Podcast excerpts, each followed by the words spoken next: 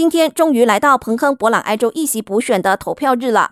投票程序从早上八点开始，一直到傍晚六点才结束。气象局预测，博朗埃早上会放晴，到了下午可能会有雷雨，选民最好趁早上天气好出门投票。根据选委会的数据，这场补选的合格选民超过一万六千名。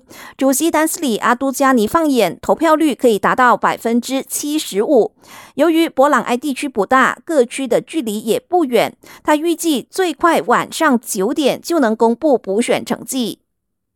在登州政府基于服装过于紧身、不符合伊斯兰规范为理由，拒绝参加2024年马运会的女子体操和韵律操项目后，登州体操协会表示会遵循登州政府的决定，并为登州女子体操运动员另寻出路。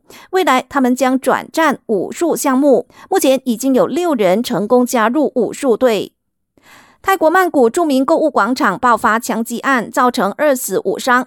泰国政府宣布向两名罹难者家属赔偿六百二十万泰铢，也就是七十八万九千令吉。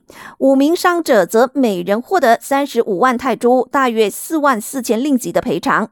泰国警方证实，案件中的十四岁少年枪手已经被送往进行精神治疗。据了解，嫌犯在案发当天出现精神崩溃，表示一直听到有人要自己开枪的声音。